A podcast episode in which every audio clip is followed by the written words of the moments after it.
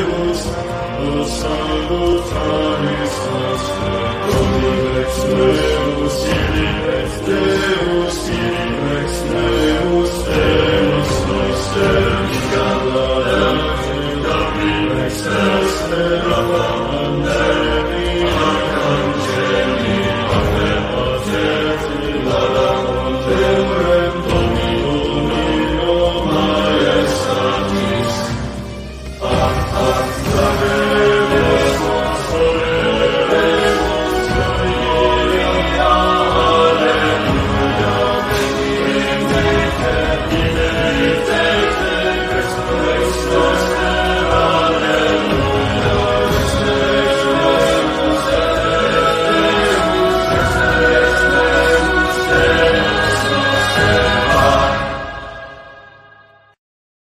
How's everybody doing today? My name is Christian Wagner and I'm the Militant Thomist.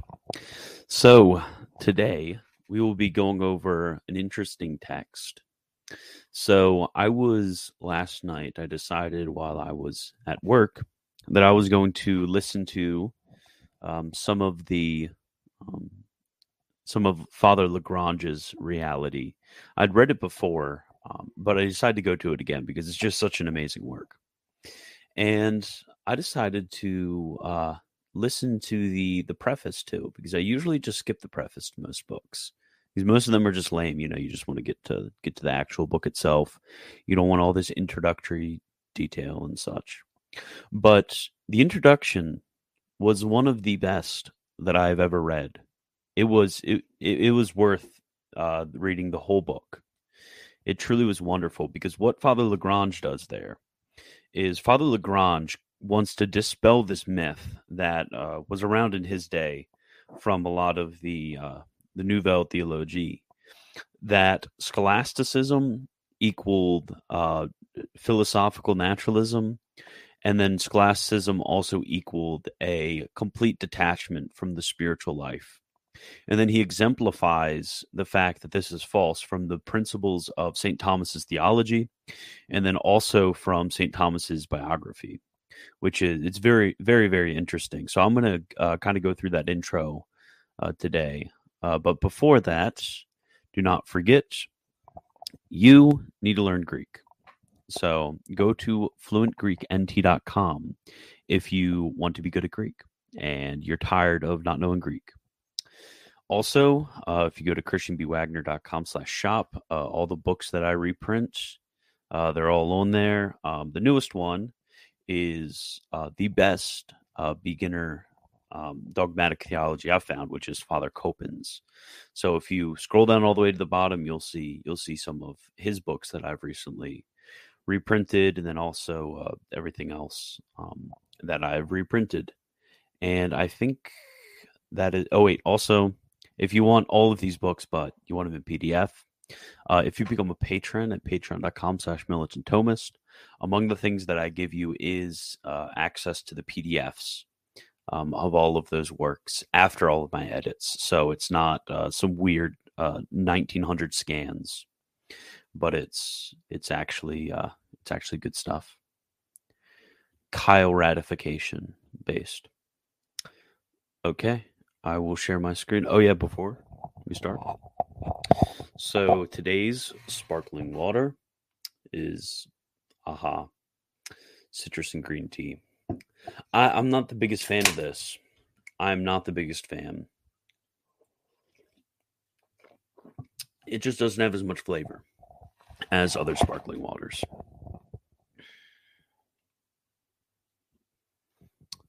So I will share my screen and we will begin.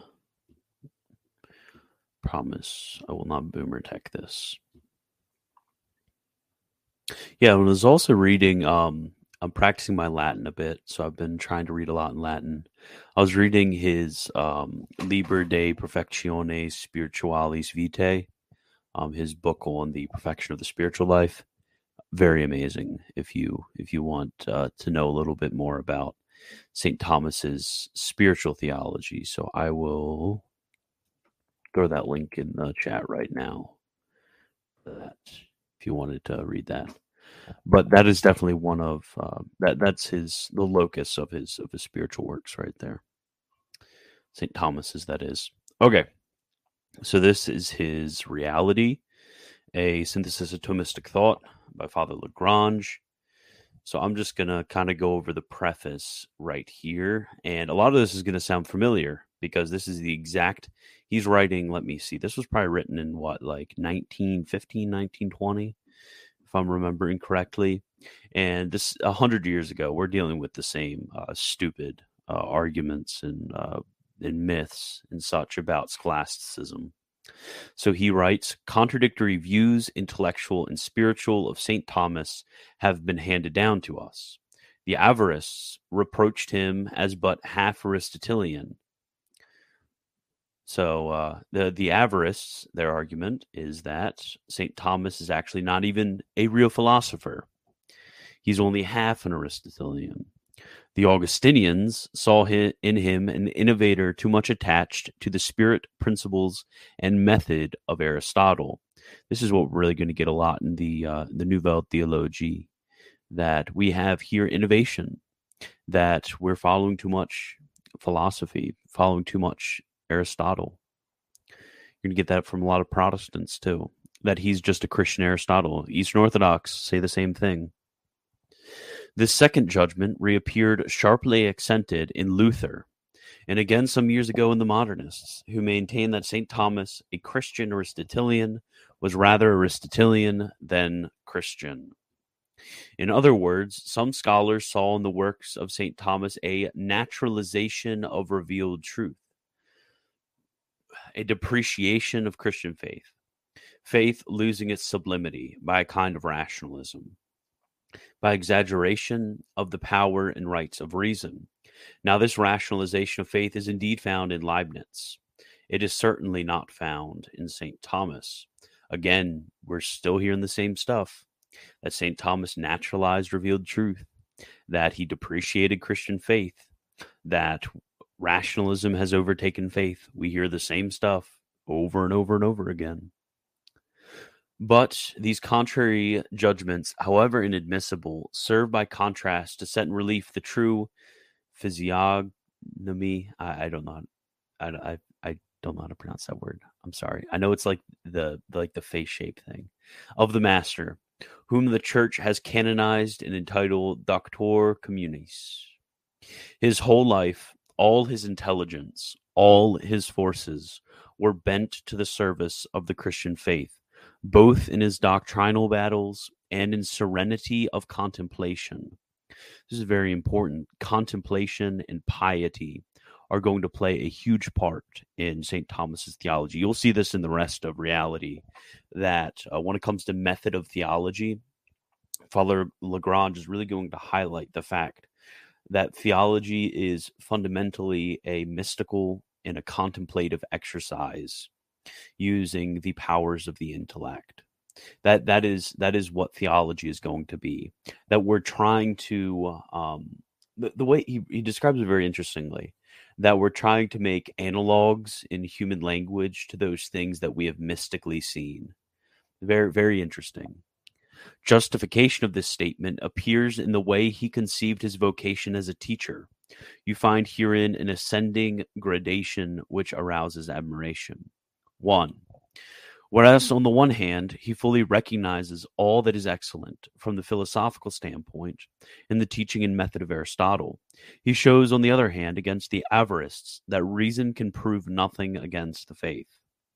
This latter task he accomplished by demonstrating against them from philosophy itself that God's creative act is free, that creation need not be ab eterno, that man's will is free, that the human soul is characterized by personal immortality.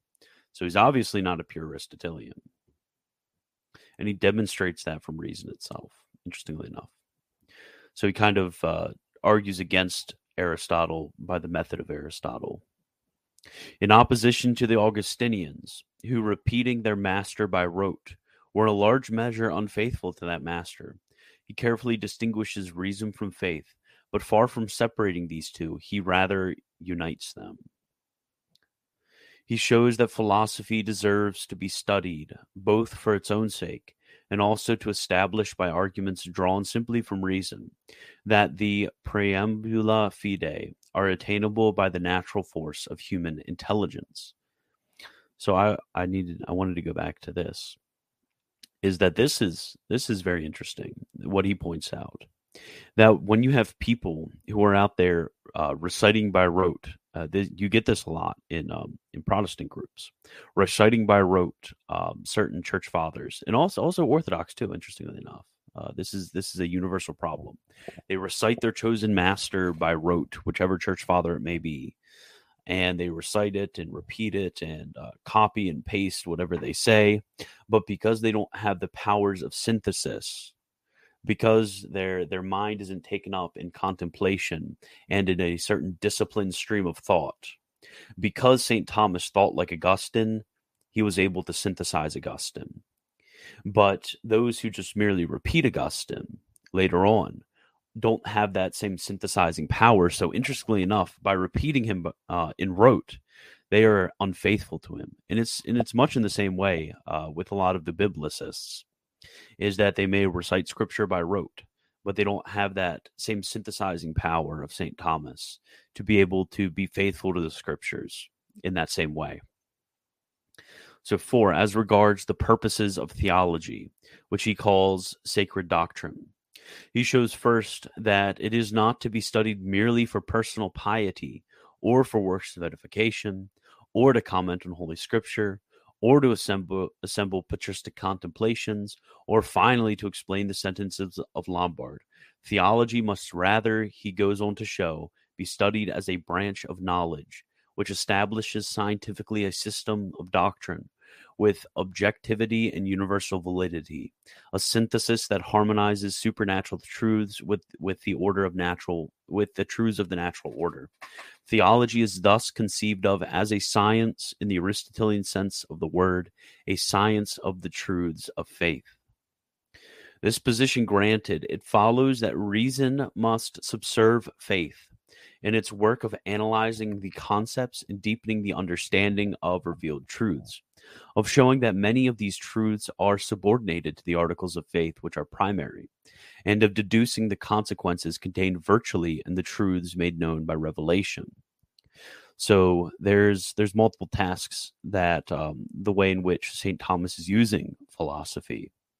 It's not a replacement by any means, but he uses it um, in order to complete the task of theology, that to harmonize supernatural truths with the truths of the natural order, because um, because uh, the revelation, uh, because natural truths are still revelation from God, but in a different modality. It's the mode of natural truths, and supernatural truths are revealed supernaturally as as I said, they're revealed, and this is in a separate modality, but they also they all have the same origin, so they must be synthesized.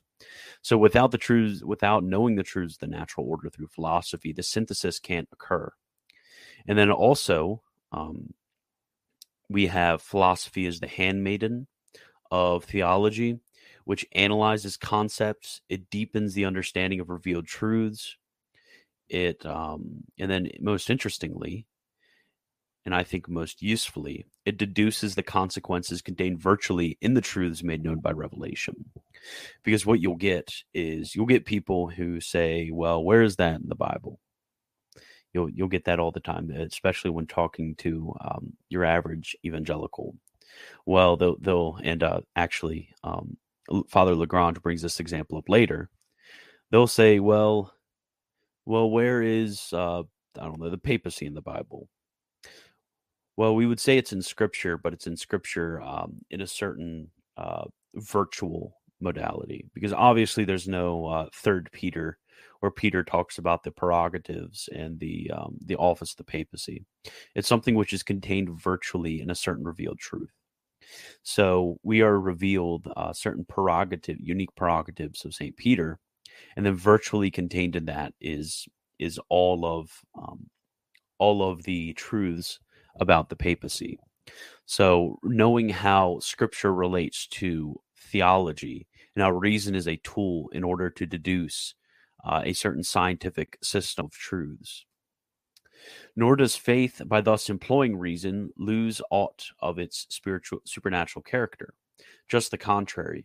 For St. Thomas, faith is an infused virtue, essentially supernatural by its proper object and formal motive.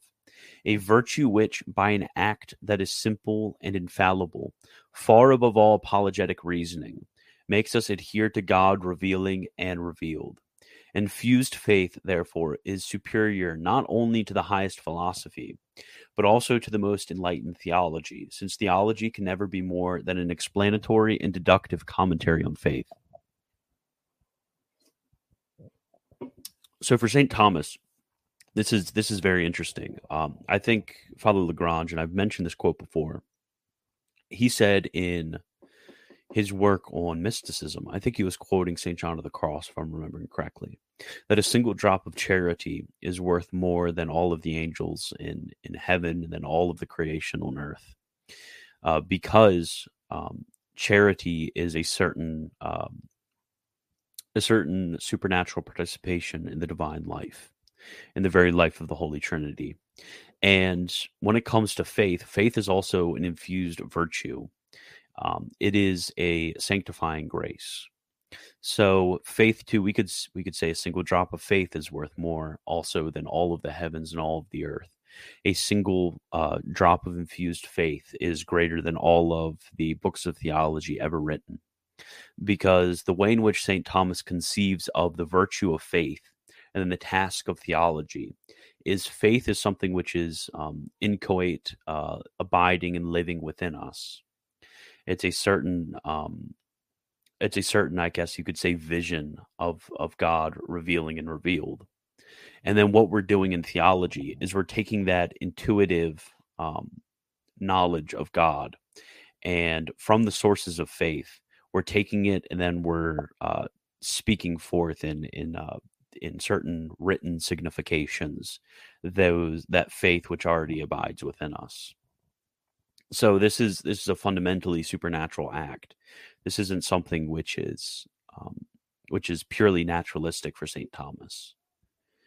And then I'm gonna check the live chat real quick.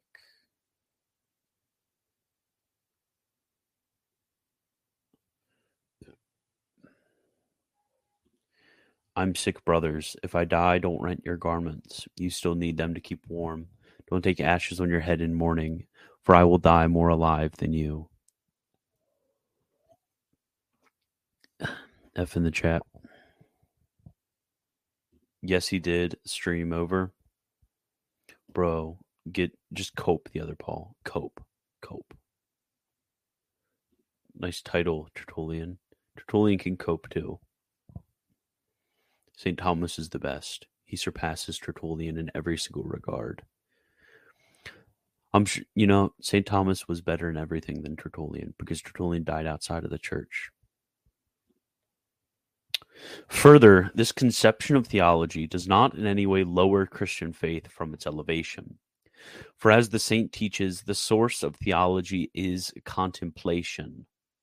Source of theology is contemplation. That is, infused faith vivified not only by charity, but also by the gifts of knowledge, understanding, and wisdom gifts which make faith penetrating and pleasant of taste. So what you have is you have that infused faith, which is vivified by. We normally speak of faith, which is vivified or formed by charity. But when it comes to the theologian, the theologian ought to have faith, which is vivified by by certain supernatural gifts, because these aren't uh, natural gifts; these are supernatural gifts from the Holy Spirit. Those are the gifts of knowledge, the gift of understanding, and the gift of wisdom. That is that is what faith is is formed by. So formed by. So St. Thomas is always going to have this as a as a supernatural task. Thus, theology reaches a most fruitful understanding of revealed mysteries by finding analogies in truths which we know naturally, and also by tracing the intertwining of these mysteries with one another and with the last end of our life. So, another uh, very important part to St. Thomas's theology is, well, I guess you could say his method of theology is finding analogies in truths which we know naturally. Because when it comes to supernatural truths, Um, obviously, uh, those natural signs which we have called language. Uh, well, I guess no, not natural signs. Sorry, conventional signs which we have called language is not going to be be able to express in its fullness and be able to signify uh, supernatural truths. It only is able to signify analogously. Uh, that that is with a certain uh, likeness and a certain uh, dislikeness, or certain similitude and a certain dissimilitude in our language. So with St. Thomas, what you have is you have that intuitive faith formed by charity, knowledge, understanding, and wisdom of of the uh, of the faith itself, the object of faith, which is God revealing and revealed. And then with expressing that faith in language, which is theology, you're going to have those words which fall short, but they're going to um, be analogous, be able to express a, uh, a certain similitude, a certain likeness to that faith which already resides within you. Such a, is the conception formed by St. Thomas on his vocation as Catholic doctor and particularly as theologian and his sanctity added to the power of his genius, enabled him to reply fully to his providential calling. This is another important thing, the the task of the sanctity of the theologian. Because if if we truly see theology as a supernatural task, we truly see the source of theology as contemplation, we see infused faith vivified by charity, gifts of knowledge, understanding, and wisdom, as that uh, very grounds for theology, not just uh, merely natural learning, then we will judge a theologian often by his sanctity. Now, his natural knowledge is another um, is another component, but the sanctity of the theologian is what is what is going to be truly important. So when when people it's it's kind of funny when you'll when you'll be debating i don't know with uh, let's say you have a muslim and you're talking to a muslim what do they always do they always point to musculars musculars say uh, this or that and these guys are um, they, they aren't even christians and if they are they're they're heretics and they don't even have the virtue of faith saying, "Oh, listen to my scholars what they say about the the Christian faith." Well, they don't have the spirit which ex- inspired the scriptures. They don't have even the virtue of faith, which is the uh, the very heart and soul of the theological task. So honestly, I couldn't possibly care less what they say about theology because this isn't a natural task.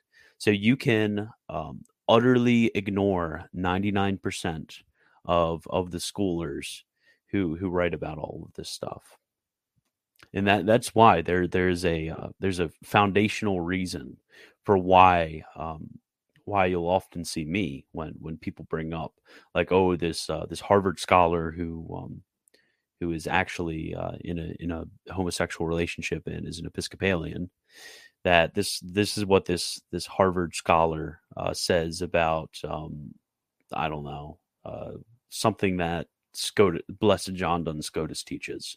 Well, you can't understand Blessed John Duns Scotus if you don't have the spirit which which also inspired Blessed John Duns Scotus. It's it's utterly impossible. So you can just um, thoroughly ignore most of what they say because um, they're merely working on a, le- a natural level and not a supernatural level. So, really, nothing what they're going to say is going to be helpful when it comes to the task of theology, um, except by way of uh, of synthesizing natural truths, because they can only speak natural truths. So, really, with theology, since it is a supernatural task of expressing the faith which abides in you, you can utterly ignore what they say. Like, you do not need to even concern yourself one bit about what they say if they are outside of the faith.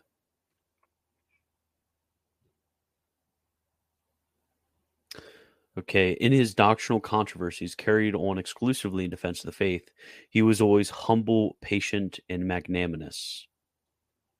Yeah, I think we we all need to remember to be a little bit more humble, patient, and magnanimous in our defense of the faith. Courageous indeed, so don't forget to be courageous, but always prudent. Trust in God led him to unite prayer to study. William de Tocco, his biographer, writes of him Whenever he was to study, to undertake a solemn disputation, to teach, to write, or dictate.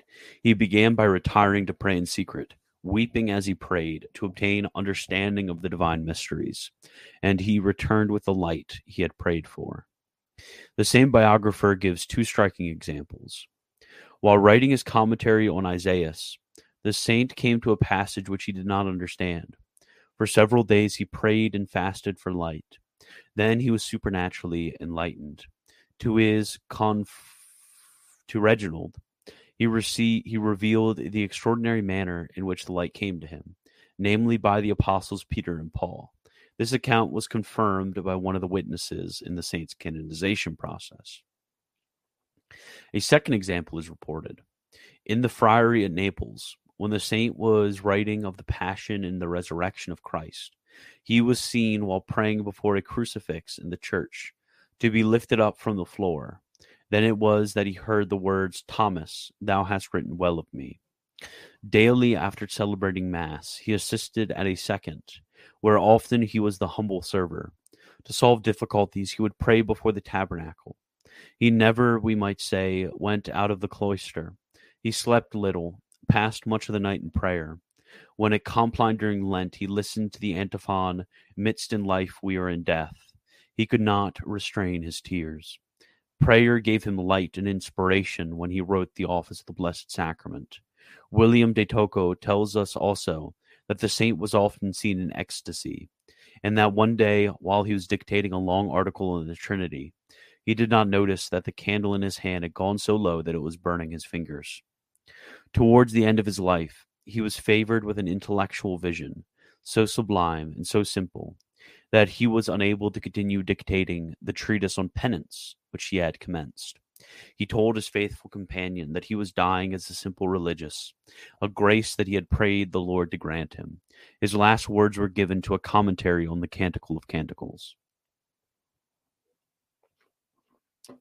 Let these traits suffice to show that St. Thomas reached the heights of contemplation, and that in his own life he exemplified his own teaching on the source of theology, theology pouring forth from the fullness of contemplation. This truth the Church recognizes by calling him Doctor Communis, and by commending his teaching on in numerous encyclicals, especially by the Aeterni Patris of Leo XIII. The present work is an exposition. Oh, and then he goes into what the pre- the uh, the present work is. But yeah, that is, and this is really good work, by the way. It goes over basically um, St. Thomas's works, and then all of his commentators, and then all of the um, the uh, important parts of his Summa. So that is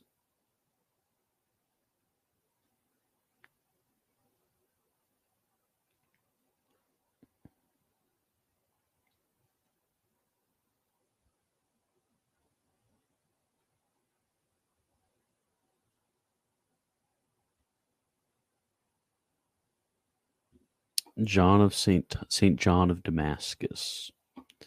I love Saint John of Damascus. He's interestingly enough, he's one of the few Latins that I mean one of the few Greeks that the Latins had access to.